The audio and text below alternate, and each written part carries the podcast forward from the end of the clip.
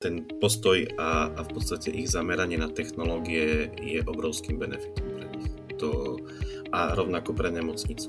Mať, uh, mať kolegov, ktorí uh, sú nejakým spôsobom technologicky zdatní a ktorí nejakým spôsobom sledujú tie novinky, vedia ich implementovať a vedia nájsť ich využitie aj v daných podmienkach danej nemocnice, sú, to je jeden ich obrovský prínos. Vítajte, počúvate podcast Rozhovory MD. Moje meno je Tomáš Havran a v dnešnej epizóde som sa rozprával s Marekom Kozáčekom. Marek pracoval na Urgente, stal sa z neho internista, robil primára a dneska robí medicínskeho manažéra v Ageli. No a rozprávali sme sa trošku aj o tej jeho medicínskej ceste, dozviete sa hneď za chvíľku, ale najmä o onboardingu a HR v nemocniciach. Existuje nejaký onboarding, alebo lekári dostanú iba do ruky kľúče a povedia im, že choď rob? Tak o tomto sme sa rozprávali, prečo vlastne by lekári mali mať nejaký onboarding a čo to vie priniesť aj tomu zamestnávateľovi. Marek tiež píše veľmi dobrý newsletter, kde rozoberá také základné veci v rámci práce v tímoch, leadershipu a HR v nemocnici. Nájdete ho na LinkedIne, to Marek Kozáček. No a poďme už na náš rozhovor. Nech sa páči. Ak chcete mať väčší prehľad v zdravotníctve, ako má 90% medikov a lekárov, tak odoberajte náš e-mailový newsletter Report MD. Už ho číta stovky a stovky lekárov, medikov. Je to jeden krátky mail týždenne do vášho inboxu. Nájdete ho ako Report MD na Substacku alebo na našom Instagrame. Tak ako aj ostatné epizódy, aj túto vám prináša farmaceutická spoločnosť Krka Slovensko s motom Žiť zdravý život. Ahoj Marek, dnes to budeme mať uh, hlavne o HR, práci v týme, onboardingu, témach, ktoré veľmi nerozonujú slovenským zdravotníctvom, možno až tak, ako by mali. A predtým, ako sa pustíme do týchto tém, ktoré sú celkom zapeklité, tak eh, ja by som strašne rád vedel bližšie kontext o tebe. Čo by sme o tebe mali vedieť? Čo by o tebe mali vedieť naši poslucháči? Aká je tvoja história a ako si kráčaš tým zdravotníctvom? Ahoj Tomi a ďakujem veľmi pekne za pozvanie. A moja história, mm, absolvoval som lekárskú fakultu v Košiciach a ukončil som štúdium v roku 2012 Nastupoval som na pozíciu sekundárneho lekára na prvej internej klinike Univerzitnej nemocnice Luja Pastera v Košiciach. Mm. Tesne pred teda kmeňovou skúškou som sa dostal do služieb aj na urgentný príjem v tejto nemocnici a tam sa teda zrodila a transformovala nejakým spôsobom tá moja cesta, lebo ten urgentný príjem som si doslova zamiloval. Paradoxne teda väčšina kolegov sa tomu vyhýba. Ja som tam odišiel teda dobrovoľne, a na tejto pozícii lekára urgentného príjmu som v podstate pôsobil v Košiciach 5 rokov, takmer 5 rokov a po teda úspešnej atestácii z interného lekárstva alebo z internej medicíny som prijal pracovnú ponuku Trebišovskej nemocnice na pozíciu primára oddelenia urgentného príjmu, na ktorej som teda pôsobil 3 roky a posledný rok a pol ako námestník pre liečebno-preventívnu starostlivosť v tejto nemocnici. A od 1. januára tohto roka pracujem pre spoločnosť Agel Slovensko na úseku medicínskeho riaditeľa na pozícii teda manažera medicínskych činností. Takže toľko asi na teraz moja cesta. Hej, mňa celkom zaujala jedna vec, akže um, viem asi tú odpoveď, ale teda robil si 6 rokov na Urgente a dostal si atestáciu z internej medicíny.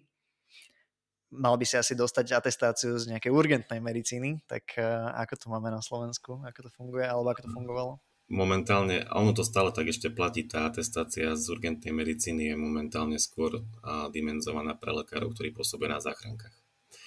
A interná medicína ako taká mne bola bližšia a v rámci teda pôsobenia na tom urgente, urgentnom príjme je teda nejakým spôsobom rovnako využiteľná do praxe ako atestácia z urgentnej medicíny. Takže preto interná medicína a nie, a nie urgent. Mm-hmm. Ako vyzerajú urgenty u nás na Slovensku, alebo aspoň to, čo si ty mal skúsenosť, že ja teraz, aspoň čo som videl v Univerzite nemocnice Bratislava, tak bolo to úplne diametrálne iné, ako čo som videl napríklad na Charité alebo niekde vo Švačiarsku. A že úplne inak bol koncipovaný ten urgentný príjem. A tak ako to máme u nás a, a kde vidíš nejaké možno plusy, minusy? Vo finále a tá legislatíva, ktorá momentálne je, aj ten, ten systém, ktorým tie urgentné príjmy pracujú, skôr to pripomína takú šasku špecializovanú ambulanciu, ktorá ide v režime 24-7, 365 dní do roka. To je tá moja skúsenosť. Tak, presne. A ono to obdobné je v podstate, či je to veľký urgentný príjem Bratislava, Košice, malé urgentné príjmy a sú nejaké lastovičky, ktoré sa snažia nejakým spôsobom tie urgentné príjmy trošku transformovať, ale naozaj v rámci legislatívy to hlavne nepustí. Čiže je to, je to skôr taká, že naozaj špecializovaná ambulancia 24-7 s prvkami urgentného príjmu, kde teda naozaj sa vieme postaviť k drvivej väčšine tých urgentných príjmov k tým akutným stavom tak, aby sme tomu pacientovi pomohli. Mm-hmm. Teraz ma napadla úplne taká random otázka, že dáva ti zmysel, ak niekto rozmýšľa tak, že absolvent, že idem si spraviť eh, atestáciu z internej a potom si chcem otvoriť ambulanciu internej medicíny, ale možno aj že všeobecné lekárstvo, interná medicína, alebo možno aj vyslovene akože nefrológia, alebo a to už je možno akože veľmi špecifik, eh, špecializované, ale že dáva ti väčší zmysel ísť robiť viac na urgente alebo viac na tom oddelení? Že ako, ako by si to ty, kebyže chceš ísť do ambulancie in the end, že ako by si to nastavil? Uh, určite by som odporúčal minimálne rok stráviť na urgentnom príjme akejkoľvek odbornosti. A je to jedno, či to je internistický smer alebo chirurgický smer.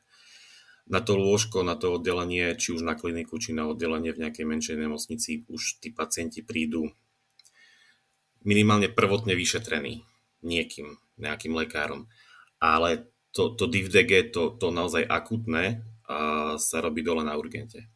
A tým pádom to je tá najväčšia škola, ktorú v podstate ten lekár pre tú súkromnú prax môže dostať. Lebo aj do tej súkromnej praxe mu môže prísť pacient, ktorý bude hyposaturačný, dýchavičný z opuchmi nôh. A teraz, aby to nesklzlo do toho, do čoho to sklzáva v dnešnej dobe, že teda vidíme, že niečo nie je v poriadku, tak rýchlo výmenný listok ad urgent, prípadne zavolám záchranku aby ten lekár sa k tomu vedel postaviť už na tej ambulancii. Pričom netvrdím, že nie sú kolegovia, ktorí to nevedia, ale tá skúsenosť tých urgentných príjmov nám hovorí, že je tu istá časť kolegov, ktorí sa v tomto v rámci ambulantnej sféry postaviť nevedia. Čiže určite mladému, mladému kolegovi by som odporúčal minimálne rok na tom urgente stráviť. V takej tej bežnej prevádzke nielen čas od času nejaká služba, aby si naozaj prešiel tými akutnými stavmi, aby ich vedel nejakým spôsobom dobre diferencovať a na, nasal tú tú, doslova tú, tú esenciu tej akutnej medicíny. A potom lôžko určite takisto treba, lebo aj to DivDG na lôžku sa robí úplne inak a je diametrálne odlišné od, od urgentného príjmu, čiže určite čas na lôžku. Viem si predstaviť proporcionálne jedna tretina času urgentný príjem a dve tretiny času lôžko, ak sa bavíme o internej medicíne. Mm-hmm. Úplne mimo otázka našej témy, ale uh, mi to tak skreslo v hlave. Aká bola tvoja práca klinika v porovnaní s prácou, ktorú máš dnes? Si hovoril, že predtým si bol na tom urgentnom príjme, dneska sedíš eh, na home office za počítačom. Um, ako to celé vnímaš? Je to je fajn poznať tú prácu z tej druhej strany, lebo ako lekár v ambulancii som sa teda veľmi nestaral, či mám hydrokortizón na ambulancii, či máme dobre, dobre a kvalitne postavené zmluvy, povedzme, so zdravotnými poisťovňami o tú, nazvime to, a kancelárskú agendu som sa nestaral. Mojou jedinou prioritou bolo to, aby som proste odliečil pacientov. Čiže je, tá, tá práca je diametrálne odlišná, ale je fajn sa pozrieť na to aj z tej druhej strany a akým spôsobom prebieha to zabezpečenie toho, aby tí lekári na tej ambulancii mohli len prísť, sadnúť si a pracovať a nestarať sa o nič. Takže je to úplne iný systém práce čo je pre mňa fajn na teraz žiadne nočné služby, takže toto je, toto je OK. A, ale hovorím, je fajn vedieť teda, ako to funguje z tej druhej strany a čo všetko je potrebné k tomu, aby naozaj ten lekár a celkovo ten, ten personál tej ambulancie len proste prišiel a nejakým spôsobom mohol fungovať bez starostí. Čo bolo také, čo ťa najviac prekvapilo, keď si teda opustil tú klinickú stoličku a smerujem trošku k tomu, že vlastne čo bežne klinici nevidia. Trošku si to načal, ale že čo bolo možno také najsilnejšie, že, že aha, že však toto je mega dôležité z pohľadu tej kancelárčiny v úvodzovkách alebo tej neklinickej práce pre nemocnicu? To, čo ma najviac prekvapilo, je v princípe rigidita toho systému celkovo nášho. My sme tak zviazaní nejakými zvykovými záležitosťami, byrokratickými záležitosťami, že reálne náš, náš systém je tak málo flexibilný na to, aby si vyriešil zo pár technických vecí v zmysle, ja neviem, transfer alebo teda otvorenie detašovaného pracoviska, potrebuješ absolvovať v úvodzovkách miliardu byrokratických krokov. Pričom je to v rámci jedného, jedného poskytovateľa jednej inštitúcie, to je úplne jedno. Čiže najviac ma zaskočila a prekvapila tá rigidita spojená naozaj s takou uh, zásadnou byrokraciou. Mm-hmm. Čiže veci sa nedajú robiť tak rýchlo, ako by si nejaký lekár, klinik myslel a sa tak rozčiluje, že prečo to už nie je spravené. A, tak, tak, tak. To, to, je, asi, to je asi chyba nám flexibilita jednoznačne. Mm. Čo asi dané teda nejakou legislatívou a a ne, nejakými papiermi a pečiatkami. No. Vo väčšej miere áno, legislatívou. Jasné. No, ty si robil aj vo svete zdravia, teraz robíš v Ageli. A ako vnímaš týchto dvoch súkromných poskytovateľov a mm, vieš ich nejak porovnať? A často, neviem, lekár možno stojí pred otázkou, že či nastúpiť do nemocnice, ktorá je správovaná väčšinou jedným z týchto dvoch poskytovateľov, alebo teda ide do nejakej štátnej alebo krajskej nemocnice, respektíve vúckárskej. Um, badáš tam nejaké rozdiely, badáš nejaké rozdiely medzi týmito dvoma súkromnými poskytovateľmi, ako sa na to pozeráš? Skôr by som sa venoval rozdielom medzi teda súkromným a štátnym poskytovateľom, lebo teda keďže som robil v, aj v univerzitnej nemocnici a teda aj u súkromných poskytovateľov, za mňa najväčší rozdiel je v efektivite. Určite znova je to dané aj tým, že teda tie štátne nemocnice sú nejakým spôsobom viazané v rámci ministerstva zdravotníctva nejakými procesmi a tak ďalej a tak ďalej, ale efektivita je neskutočná. A za všetko spomeniem napríklad centrálne obstarávanie liekov. Je to, je to, nie, je to proces, ktorý tak do značnej miery zefektívnil a v podstate stransparentnil nákup liekov v rámci, to je jedno, či je to Svet zdravia alebo Hagel, že teda bol som prekvapený napríklad, že teda štátne nemocnice si to riešia po vlastnom. Rovnako nákup prístrojovej techniky. Je úplne logické, že keď objednávam 10 ultrazvukov, tak vysúťažím úplne inú cenu, ako keď objednávam jeden alebo dva.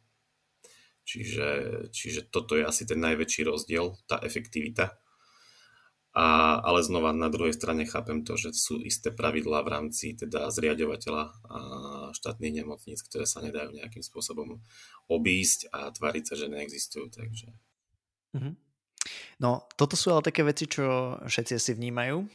ja som sa práve pýtal, že aký je rozdiel medzi tým Agelom a Svetom zdravia, že Vedel by si tam nájsť nejaké rozdiely v tom, ako možno sa manažujú tie siete alebo jednotlivé nemocnice, možno aj nejaký že iný prístup v rámci kultúry a, a kľudne, že pozri sa na to aj ako medicínsky manažer alebo primár, ale kľudne sa na to pozri aj z pohľadu neatestovaného lekára, že v čom vie byť rozdiel, alebo že je to úplne jedno. Ja v tom fungovaní nejakým spôsobom nevnímam zásadný rozdiel princíp fungovania oboch sietí je z môjho pohľadu takmer identický. A či už pre mladého lekára, či sa rozhodne pre Agel alebo pre svet zdravia, a v ničom, to ne, v ničom nepocíti nejaký zásadný diametrálny rozdiel. Samozrejme, istú, isté špecifika firemnej kultúry sú vo svete zdravia, isté špecifika sú, sú v Ageli, ale nie je, to, nie je to tak zásadný rozdiel, aby to hralo, hralo rolu vo výbere poskytovateľa zdravotnej starostlivosti. Čiže dôležité je, aby teda zostali na Slovensku a aby nejakým spôsobom nastúpili do našich nemocníc. A pretože naozaj e, tu nám hrozí ďaleko väčší problém v tomto smere. Ale vyslovene aby som vedel povedať, že v tomto je, ja neviem, svet zdravia lepší, v tomto je agel lepší, to sa nedá. Ten princíp fungovania je tak, tak uh, podobný a do značnej miery identický, že naozaj, uh, naozaj tam nie je čo vypichnúť, že v tomto je lepší agel ako svet zdravia a naopak. Mm-hmm. No takže podľa čoho by sa mal ten mladý lekár rozhodovať, že kam pôjde robiť? Teraz, že v sú nejaké že geografické možnosti, menšie, väčšie nemocnice, súkromní štátni poskytovateľia um, a potom samozrejme jednotlivé oddelenia, týmy a konkrétni ľudia? za mňa určite prvým kritériom je nejaká geografická dostupnosť. Proste, ak je niekto viazaný na nejaký región, tak jednoducho je úplne jedno, kto je tam poskytovateľ, je viazaný na ten región. Ak sú študenti alebo teda absolventi, ktorí nejakým spôsobom zvažujú už teda vyslovene až do takých extrémov, že teda tam je skvelý primár na chirurgii, tak je mu to naozaj jedno, kde je to a je mu jedno, kto je ten poskytovateľ, lebo ide za tým konkrétnym človekom. A či teda nejakým spôsobom malá alebo väčšia, hm, a z pohľadu internistu, ja som rád, že som začal na internej klinike. Pretože ten diapazon tých diagnóz a tých vecí, ktoré sme riešili na internej klinike, spolu s dostupnosťou tých špecialistov na tej internej klinike bol pre mňa naozaj že výbornou školou. A mám spolužiakov, ktorí povedali, že teda ja na veľkú kliniku nepôjdem, ja chcem byť chirurg, ja chcem, ja chcem rýchlo operovať a veľa operovať. Vybrali sa do menších okresných nemocníc, kde tých chirurgov nie je tak veľa a operovali relatívne rýchlo a vyopera, vyoperovali sa. Čiže znova je to asi špecifikum toho, aký odbor si proste kto vyberie, kam ho to ťahá a, a podľa, toho, podľa toho sa bude rozhodovať. Nie je, naozaj sa nedá v dnešnej dobe podľa mňa povedať, že teda nástup do veľkej nemocnice, lebo tam sa viacej naučíš, pričom vieme, že aj v okresných nemocniciach máme skvelých primárov a skvelých nejakých lídrov, ktorí dokážu, dokážu robiť naozaj medicínu na úrovni aj v podmienkach, ktorých sú na, v tej malej okresnej nemocnici. Mm-hmm. Dneska v zdravotníctve platí, že vlastne keď si zmyslíš, že chceš ísť niekam, tak sa tam aj dostaneš. A pretože akoby je viac tých stoličiek voľných ako, ako lekárov, čo teda možno niekto by nesúhlasil, možno z lekárskeho odborového združenia by nesúhlasili, že teda keď lekári, absolventi sa hlásia na nejaké miesta, tak nie sú dostupné, ale že myslím, že v porovnaní s inými sektormi je relatívne veľký výber a skôr tie nemocnice príjmajú tých, ktorí sú a tí lekári si vedia vyberať, nie že tie nemocnice si môžu až tak vyberať. Čiže túto sa mi zdá, že teda tí lekári ťahajú za dlhší koniec a nejakého pomyselného HR povrazu. No a čo dneska, ako vyzerá všeobecne, že HR v nemocniciach? Úplne, že let mi pohľad a potom sa pustíme strmhlav do onboardingu, lebo to je tá prvá fáza, no nie prvá fáza, ale jedna z tých fáz, a, ktorá, ktorá sa už vyslovene venuje tomu mladému alebo aj staršiemu nastupujúcemu lekárovi. Znova, ak si zoberiem porovnanie nemocníc, kde som pôsobil, alebo teda poskytovateľov, pre ktorých som pracoval, tak uh, predsa u tých súkromných poskytovateľov to HR naberá nejaké kontúry. Je to určite do istej miery viac nazvime to vyvinuté, alebo viac rozvinuté práve u tých súkromných poskytovateľov a u tých štátnych je to znova trošku tak viac v plienkach, tak znova takým by som povedal, že možno zvykovým zvykovým nejakým statusom dané, že teda tety na personálnom, takýmto štýlom, ale aj tam už badať, aj napríklad v Košickej nemocnici badať nejaké, nejaké zmeny, zmeny k lepšiemu, ale stále to nie je to, čo by sme si považovali za ideál eh, nejakého HR v zdravotníctve. Ale je fajn teda, že sa niečo rozbieha, ale je pred nami ešte hodne dlhá cesta. Mm-hmm. No takže je tu nejaký ten rekrutment a teda povedzme, že robia tie nemocnice niečo, aby prilákali budúcich zamestnancov, či už to lekári alebo aj sestry, a robia nejaký marketing, komunikujú návonok nejakú svoju nemocnicu, nejaké svoje hodnoty a potom prilákajú nejakého lekára, že teda si vidí nejakú pracovnú pozíciu, ktorá sa mu páči a nasleduje nejaký pre-onboarding a onboarding v ideálnom prípade v nejakej normálnej firme. Na Slovensku ten onboarding v nemocniciach často vyzerá tak, že, a to teda mám zo sprostredkovanej skúsenosti, človek dostane možno kľúčiky od skrinky a nejakú kartičku, a, ktorá mu možno otvorí nejaké dvere a tam to tak nekončí. A teraz poďme sa baviť, že ako by to mohlo vyzerať že v ideáli, alebo aspoň, že trošku lepšie a čo sú možno tie veci, ktoré by sme vedeli ako nemocnice implementovať do toho procesu, keď nový zamestnanec, povedzme, že mladý lekár, lekárka nastupuje do nemocnice. Znova je to asi dané a možno špecifikom, či je to teda väčšia nemocnica, menšia nemocnica, či tých uchádzačov máš, ja neviem, 80 asi vyberáš, alebo teda máš ich 10 a zoberieš všetkých, ale také nejaké tie golden rules by sa dali zhrnúť asi do toho, že začal by som, začal by som asi tým, že teda pripravme sa vôbec na pracovný pohovor. Aby to nebolo o tom, že posadíme sa tam, ja neviem, primár námestník, e, personalista na, na jednu stranu, na druhú stranu ten nejaký kandidát a povedzte nám niečo o sebe a on teda začne, že volám sa ten a ten, skončil som školu vtedy a vtedy a chcem pracovať tu a to je tak všetko. A potom na seba takých 10-15 minút popozeráme, zistíme, že nikto nemá žiadne otázky. Ani iné možnosti. v princípe ani iné možnosti, áno. Čiže určite aj tá príprava, tá príprava na ten pracovný pohovor je, je do značnej miery dôležitá a je to už súčasť toho, toho pre-onboardingu. Zároveň teda, ak sa rozhodneme, že tento kandidát, že ho berieme, že nám vyhovuje, alebo naozaj nemáme inú možnosť a silne potrebujeme tam proste lekára, tak je fajn poslať odpoveď s nejakým akceptačným listom, nejaký uvítací e-mail, teda vítaj u nás v organizácii, tešíme sa na spoluprácu, nastúpiš vtedy a vtedy, čaká ťa proste v prvý deň to a to. Skrátka, aby to, aby reálne ten uchádzač, ten kandidát ideálne už úspešný, mal pocit, že my sa o neho reálne zaujímame a že my sa o neho reálne postaráme.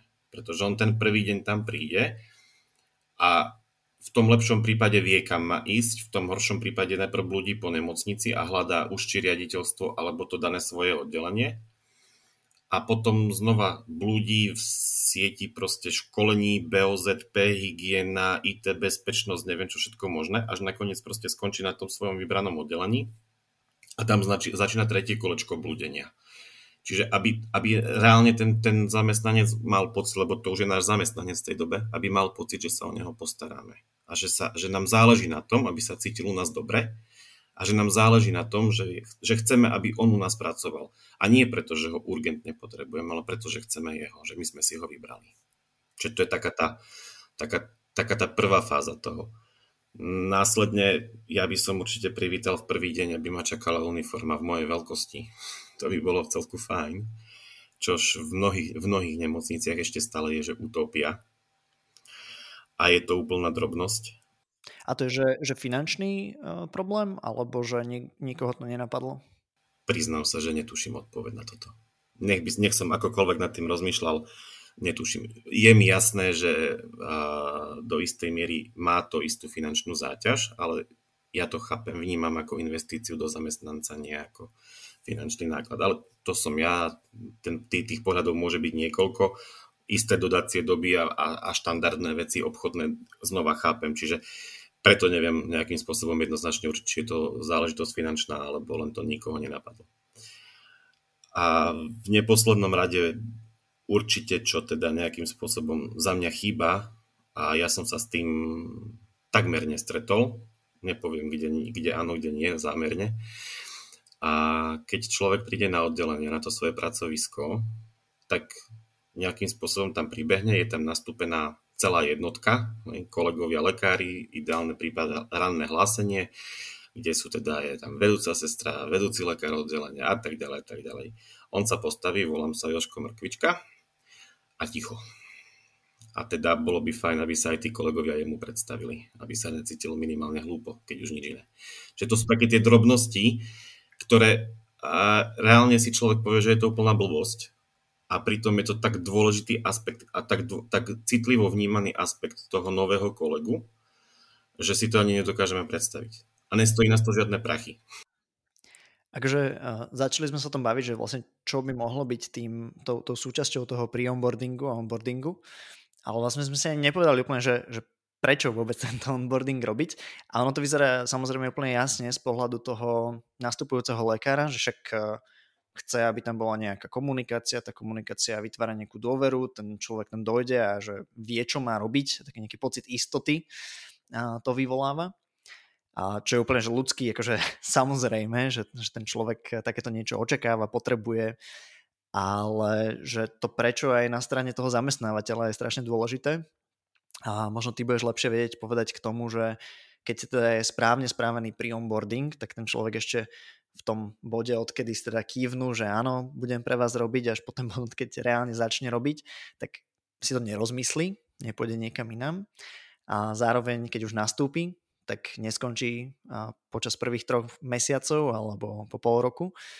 A čiže pre toho zamestnávateľa je to zaujímavé aj v tom, že teda ten človek tam začne vidieť nejaký zmysel tej svojej práce, nejakú, nejakú víziu seba na tom oddelení. A k tomuto by som veľmi rád e, počul niečo od teba ďalej, že, že v čom to ešte vie byť vlastne benefičné pre, pre tú nemocnicu, lebo pre toho jedinca je to akože jedince, pre toho človeka, ktorý tam, ktorý tam nastúpil, je to úplne evidentné. Ja by som to zhrnul do, do úplne jednej a základnej vety. A onboarding je v princípe proces, ktorým sa buduje dôvera vzťah s novým zamestnancom a to sme si hovorili. A zároveň je to základ pre silne motivovanú a angažovanú zamestnaneckú základňu. To znamená, ak my reálne ukážeme tomu človeku, že nám na ňom záleží, on nebude mať tendenciu odchádzať. A znova si pomôžem jednou štatistikou kde teda bolo zmerané, bola meraná produktivita u nových zamestnancov a bolo zistené, že je o 62% vyššia ako v zariadeniach a vo firmách, kde onboarding absentuje. A pravdepodobnosť odchodu je 5 krát nižšia v porovnaní s neangažovanými zamestnancami. Dokonca niekde sledovali to, že jeden z piatich zamestnancov, ktorí nemali onboarding, reálne podá výpoveď do troch mesiacov počas skúšobnej doby. Čiže všade sa a to je podľa mňa taký, že komplexný a globálny problém v našom systéme, že teda rozprávame, že je málo lekárov, málo sestier a tie kroky, ktoré robíme a tie všetky tie kroky, na ktoré tlačíme, aby sa, aby sa zrealizovali, v princípe nemajú nič spoločné s takým tým riadením kvázi ľudských zdrojov. Pre toho zamestnanca nerobíme nič z tých bezbolestných krokov, lebo toto sú naozaj že bezbolestné kroky. Je to v porovnaní s tým, čo vynaložíme na hľadanie nového zamestnanca, keď nám ten neangažovaný odíde, je finančný náklad do, on, do kvalitného onboardingu úplne, že mizivá záležitosť. Mizivá záležitosť. Takže, takže asi, asi kvôli tomu by to malo byť nejakým spôsobom aj našou prioritou, aby, sme, aby nám neodchádzali tí, ktorých tu už máme, a ktorí sa rozhodli pracovať na Slovensku po ukončení školy, lebo zase až tak veľa ich nie je. Ale zároveň, aby sme aj tým nasledujúcim generáciám ukázali, že teda má zmysel ostať na Slovensku, lebo to, čo hľadáte vonku, to nájdete aj u nás. Hej.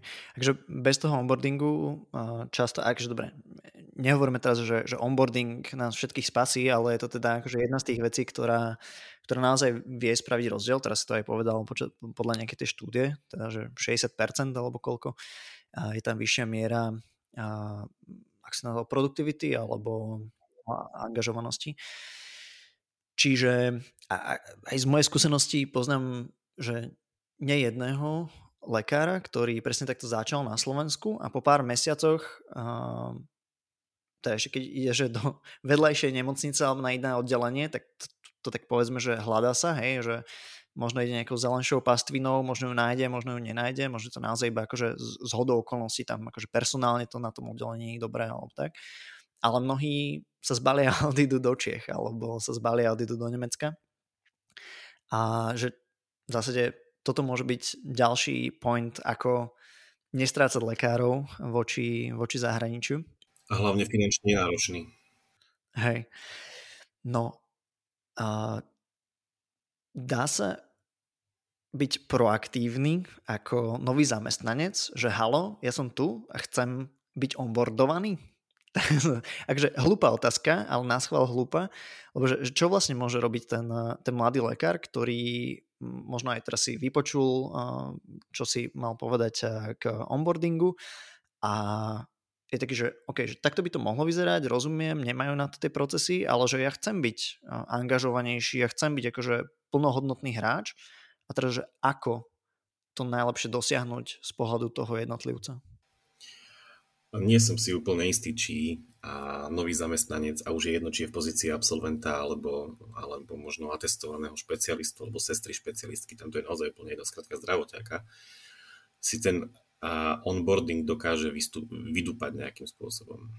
A čo určite môže a čo, na čo určite tí ľudia budú reflektovať, je, je pýtať sa, je, je networkovať aj po vlastnej osi v rámci toho oddelenia. Už keď teda nič iné a nejakým spôsobom sa o neho nestaráme, a naozaj sme teda nejakým spôsobom sa vykašľali ešte aj na to blbé predstavovanie sa na tom úvodnom stretnutí spoločnom v rámci, v rámci nejakých, nejakého oddelenia, tak môže byť proaktívny tým spôsobom, že jednoducho bude, bude sám pri tých stretnutiach s tými ľuďmi zisťovať v rámci svojho oddelenia, kto čo robí, kto je za čo zodpovedný. A rovnako aj v rámci nemocnice. Stretne, predstaví sa.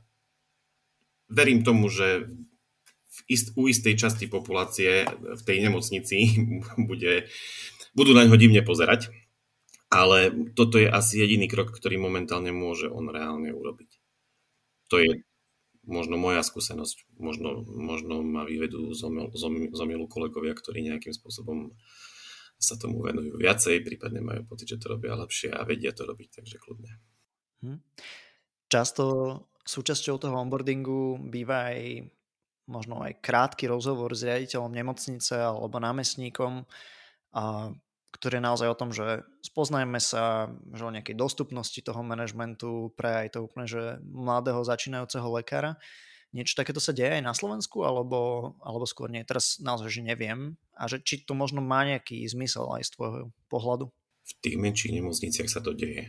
A viem, že sa to deje aj vo svete zdravia, lebo som pracoval na, v podstate v manažmente nemocnice a stretávali sme sa aj s riaditeľom, s novonastupujúcimi kolegami.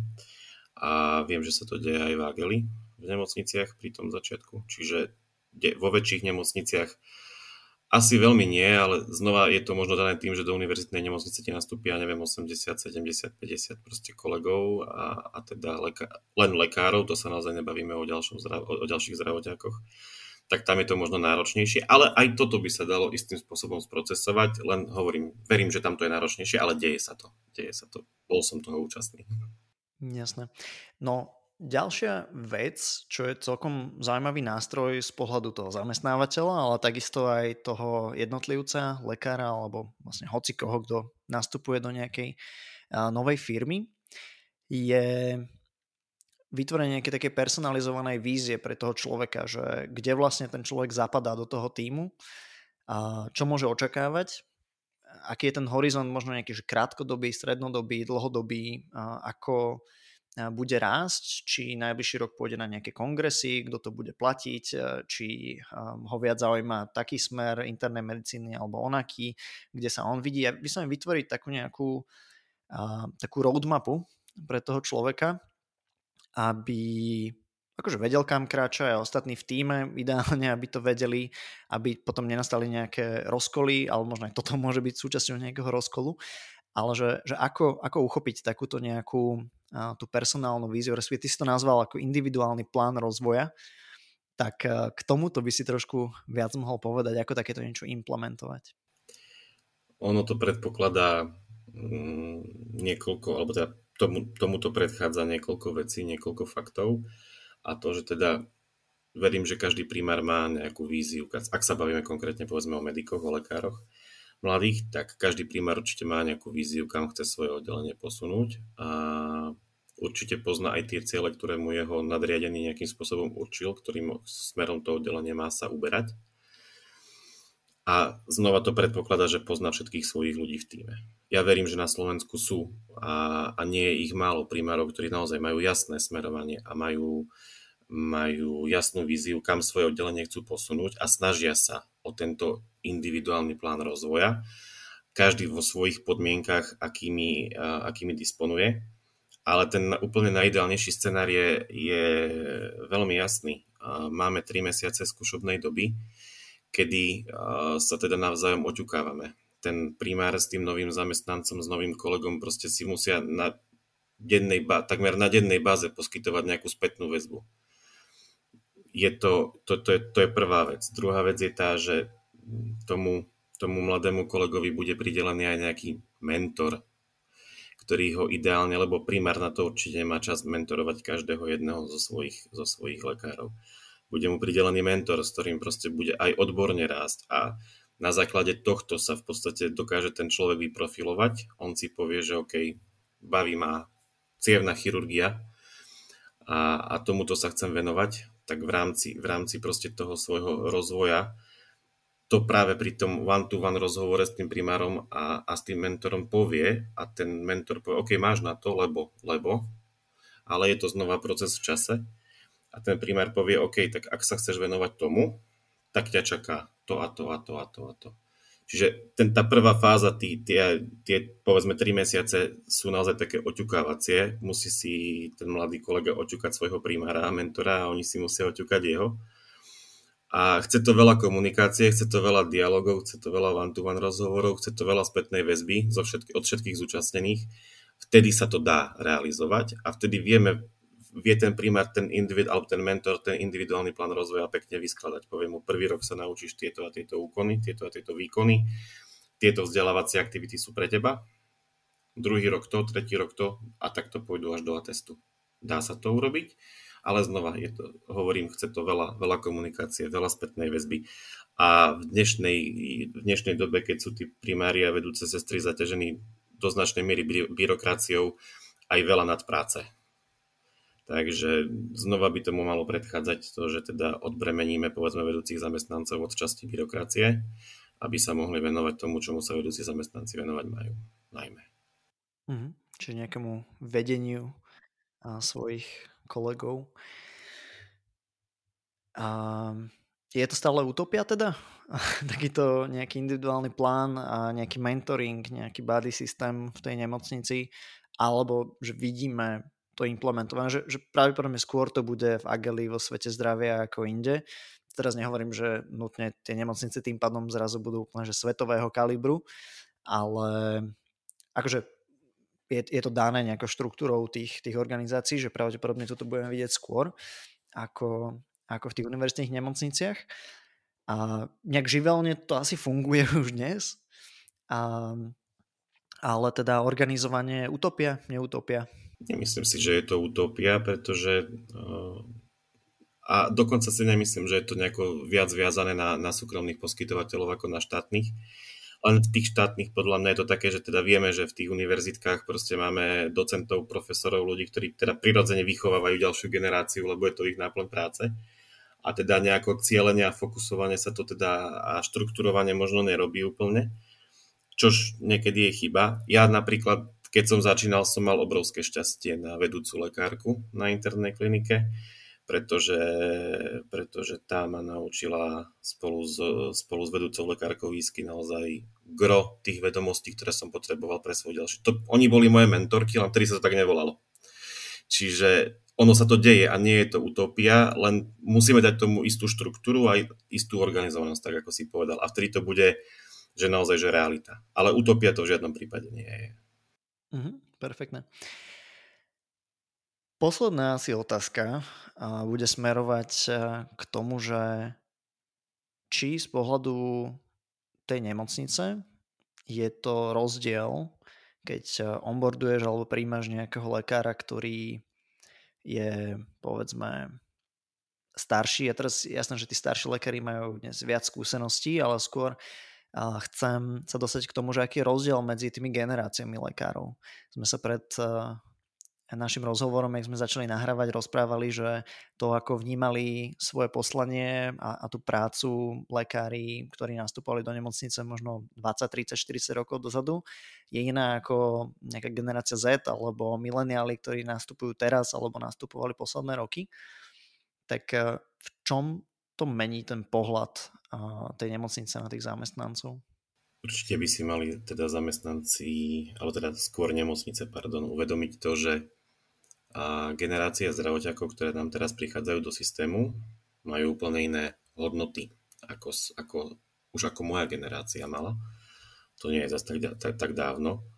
Že pre nich work-life balance je priorita a teda nechce, ne, nechcú stráviť v tej nemocnici gro svojho času a nie je to preto, že by nemali záujem o medicínu a nie je to preto, že by boli leniví a nie je to preto, že by sa báli, ale je to proste preto, že tie priority majú úplne iné.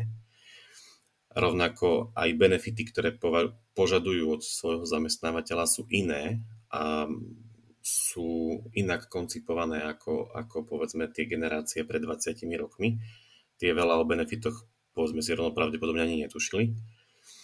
Ale skôr by som sa zameral na to, či je rozdiel, keď onboarduješ špecialistu a nie tak, že teda generačný rozdiel, ale a onboarduješ absolventa. Lebo ten špecialista má iné potreby, on potrebuje úplne iný networking, on už v princípe ani nepotrebuje individuálny plán rozvoja, ale tá práca s ním musí byť rovnaká. To, to získavanie spätnej väzby, tá, to začlenenie do kolektívu, to predstavenie jeho úlohy v tom týme jemu, ale aj celému týmu a, a v podstate akési vytýčenie toho miesta tam musí byť. U toho absolventa to je o tom, že áno, máme nového kolegu v týme, začína svoju cestu, takže táto cesta bude taká taká, v tomto a v tomto mu buďte nápomocní. Kdežto naozaj u toho špecialistu to, to už, už ten onboarding a celá tá adaptácia má vyzerať a vyzerá uh, úplne inak. A ak by sme sa na to chceli pozrieť generačne, uh, určite stačilo kedysi dávno. A BOZP, hygiena, IT, možno nejaké, v tej dobe asi ani IT nie, ale možno nejaké, nejaké, nejaké vnútorné predpisy a ten lekár nastúpil a pracoval. A v dnešnej dobe toto už nestačí. Toto je vec, ktorá sa má urobiť ideálne v onlineovom priestore. Všetky tieto školenia, na toto nepotrebujeme toho človeka nejakým spôsobom ťahať niekde do zasadačky alebo do, do, do seminárnej miestnosti to, sa, to by sa malo dať urobiť online a aby, sa, aby naozaj ten, ten proces toho onboardingu a adaptácie sa takto plynulo prelinal a ten, ten nový, nový človek nám v podstate začal pracovať v týme a bol čo najskôr platný pre ten tým, aj pre našu nemocnicu. Dneska často riadiaci pracovníci, ktorí sú teda starší, lebo proste sa dostali do tých pozícií nejakými, nejakým vývojom. A verím teda nie iba, že ste odžili, ale teda, že majú aj tie skúsenosti, tak mnohí tak ohrňajú nosom nad generáciou Z, asi aj nad mileniálmi ešte možno ohrňali. A budú možno ešte viac ohrňať nad, nad ďalšou generáciou, ktorá príde, ktorá už vyrástla s iPhoneom v ruke.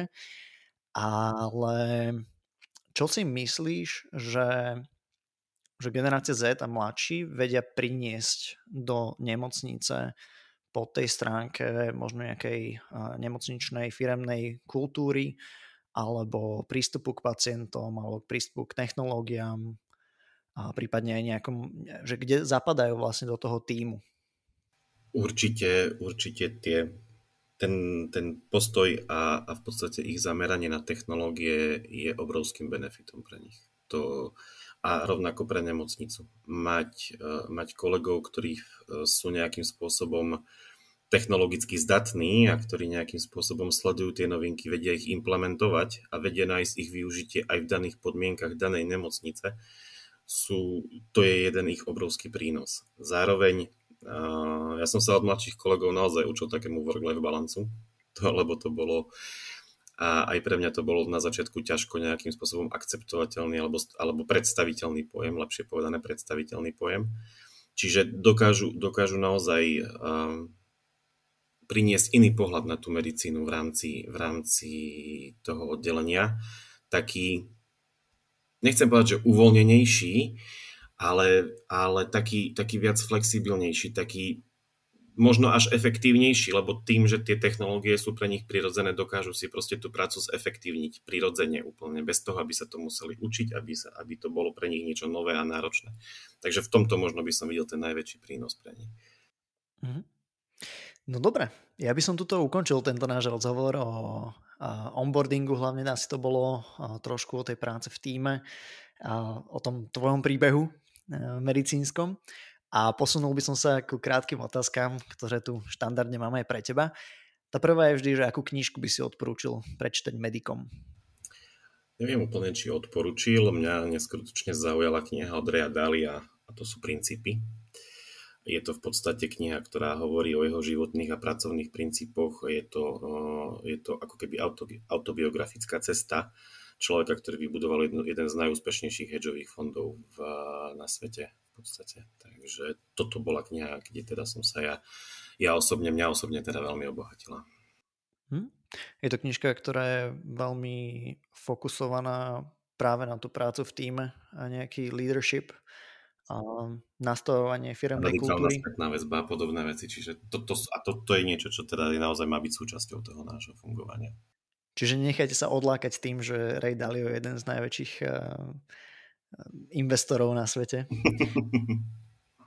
je nejaký šikovný nástroj alebo nejaká apka, platforma, ktorú používaš? Mohla by sa zísť aj ostatným? V princípe čokoľvek, čo mi zorganizuje prácu. Takže štandardne to-do listy a kalendáre a podobné veci. Ale ak by som sa na to mal pozrieť z toho takého, že medicínskeho hľadiska, tak jednoznačne za mňa úplne excelentný počin startupu Powerful Medical a ich, ich software appka, ktorá nejakým spôsobom vyhodnocuje EKG záznamy. A už to majú aj potvrdené, že s presnosťou lepšou ako kardiolog. Takže toto je jednoznačne úplne pod, za mňa určite počin 10 ročia technologicky v rámci medicíny. Je to úplne perfektné. Mal som možnosť si to vyskúšať aj osobne tú apku, čiže úplne super. Mm-hmm. Čo sa akrát učíš? a snažím sa zdokonalovať projektovom manažmente, v projektovom riadení a celkovo tak tie, tie manažerské zručnosti nejakým spôsobom cibriť a posúvať na vyšší level. Ale konkrétne niečo, momentálne nič. A ako to robíš? Akým spôsobom sa posúvaš ďalej v týchto oblastiach? Jednak, uh, jednak sa snažím nejakým spôsobom čítať literatúru, pokiaľ mi to dovolí nejakým spôsobom uh, voľný čas prípadne, prípadne sledovať, sledovať nejakých inšpiratívnych ľudí na sociálnych sieťach, ktorí háču také tie perličky iba v rámci, v rámci daných tém a ty si potom o tom dohľadaš viacej. Čiže tak naozaj tak worldwide. Mm-hmm. Ak by si mal dať jednu rádu medikom, mladým lekárom, čo by to bolo? Pre mňa ako pre lekára, ktorý naozaj že pracoval klinicky a najväčším prínosom bolo, keď som pracoval ako sanitár počas školy pretože spoznal som, ako reálne funguje oddelenie. To bola jedna z najcennejších skúseností. Poznal som úlohy jednotlivých členov týmu toho oddelenia. Vedel som, čo robí sanitár, čo robí sestra a nie len podľa náplne práce, ale podľa toho, čo reálne na tom oddelení musí robiť. Naučil som sa kopec, kopec uh, manuálnych zručností od katetrizácie cez uh, radiálku proste napichnúť a všetky tie, tie, také tie drobné manuálne zručnosti, ktoré v tej praxi potrebuješ. Čiže určite nemusí to byť vyslovene, že teda chodte všetci brigadovať za sanitárov, aj keď za mňa je to úplne perfektná škola, ale nech si hľadajú stáže aj dobrovoľné. Tie nemocnice ich neodmietnú. Nech proste chodia do tých nemocnic vo voľnom čase, nech, nech sa zavesia na lekára, ktorý ich, im ukáže, nechá ich urobiť nejaké výkony, naučí ich, nech spoznajú ten chod toho oddelenia ešte predtým, ako na ňo, na ňo nastúpia. Mm. Teraz krátka otázka, ktorá, ktorú som ti neposlal dopredu, takže ťa nechám trošku sa vytrápiť. V čom si na seba najviac hrdý za posledných pár rokov? Ak to mám rozdeliť do dvoch rovín, tak v rámci, v rámci teda tej profesnej, na, na tú moju kariéru som hrdý, pretože je to, a je to do istej miery aj vizitka mojich schopností a mojich, mojich zručností a v osobnej rovine teda určite na svoje dve deti a na, a na svoju rodinu. Takže asi, asi takto by som to zhrnul. No tak to nebola až taká náročná otázka, sa z toho, sa z toho vykrutil. No posledné že ak by neexistovala medicína, ne, neexistovali by nemocnice, tak eh, čo by si robil? Buď to manažment alebo marketing. To je niečo, čo mňa nejakým spôsobom aj, do, aj teraz ma fascinuje napríklad marketing. Takže asi týmto smerom by som sa uberal. Perfektne, Marek, tak ďakujem veľmi pekne, že si našiel čas na tento rozhovor, že sme sa mohli porozprávať o onboardingu a budem držať veľa palcov a na nohách aj na rukách aby, aby si tú svoju novú rolu medicínskeho riaditeľa v Agili naplňal tak, ako si predstavuješ. Ďakujem veľmi pekne za pozvanie. Práve ste dopočúvali rozhovor s Marekom Kozáčkom. Ak sa vám páčil, ak máte pocit, že o tomto onboardingu potrebuje počuť viac vašich kolegov, spolužiakov, tak prepošlite tento podcast, túto epizódu ním kľudne aj v nejakú konkrétnu sekundu, čo vás zaujalo z tohto rozhovoru. Budem sa veľmi tešiť, no a počujeme sa opäť o týždeň.